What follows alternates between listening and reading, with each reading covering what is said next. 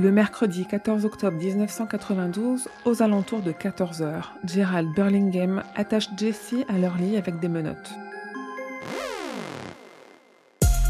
Jessie a perdu de l'intérêt dans cette pratique il y a longtemps, mais elle continue pour lui faire plaisir, car lui, il adore. Sauf que ce jour-là, elle n'est pas à l'aise et elle lui demande de lui retirer les menottes.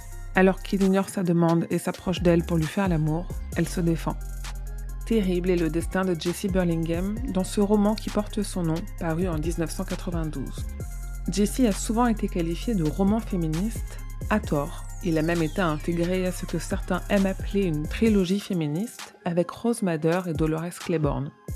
Mais se mettre dans la peau d'une femme victime de violence, ce n'est pas être une histoire féministe, pas même si elle se bat pour s'en sortir, si elle fait preuve de résilience ou d'abnégation. Jessie ne dénonce pas ce qui est problématique et ne porte pas de message féministe. Ce n'est d'ailleurs pas ce qu'on demande à cette histoire.